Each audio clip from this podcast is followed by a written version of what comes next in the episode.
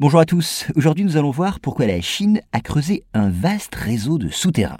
Alors des médias chinois viennent de révéler l'existence d'un immense réseau de tunnels souterrains destinés à abriter une partie de l'arsenal nucléaire du pays. Et cette nouvelle, vous allez le voir, inquiète la communauté internationale qui se demande quelles sont les véritables intentions des Chinois. Signalons d'abord que depuis le milieu des années 90, la presse et la télévision chinoise s'étaient fait l'écho d'importants travaux souterrains menés dans les zones montagneuses du nord du pays. Par ailleurs, on savait que des milliers de soldats avaient bien été mobilisés pour les besoins d'un chantier destiné à la protection des armes nucléaires. Mais ce que l'on apprend aujourd'hui révèle sa véritable ampleur. Les Chinois ont en effet creusé un tunnel souterrain qui ne mesure pas moins de 5000 km, pour une profondeur qui peut atteindre 1 km.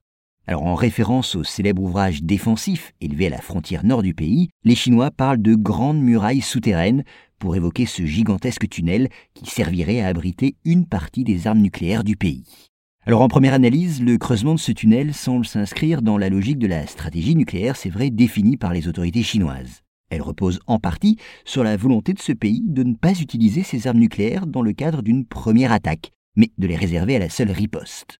À l'abri dans ce vaste tunnel, les armes nucléaires chinoises ne pourraient être détruites par l'attaque de notre pays. Elles resteraient donc disponibles pour répondre, le cas échéant, à une telle offensive, et seulement dans ce but. Mais la révélation de ce réseau de tunnels souterrains qui empêche toute destruction de l'arsenal nucléaire chinois n'en inquiète pas moins les autres pays, et notamment les États-Unis. Elle manifeste en effet de la part de la Chine la volonté délibérée d'afficher sa puissance militaire. Et celle-ci s'exprime également dans la croissance régulière d'un budget militaire dont les chiffres officiels dissimulent sans doute l'ampleur réelle.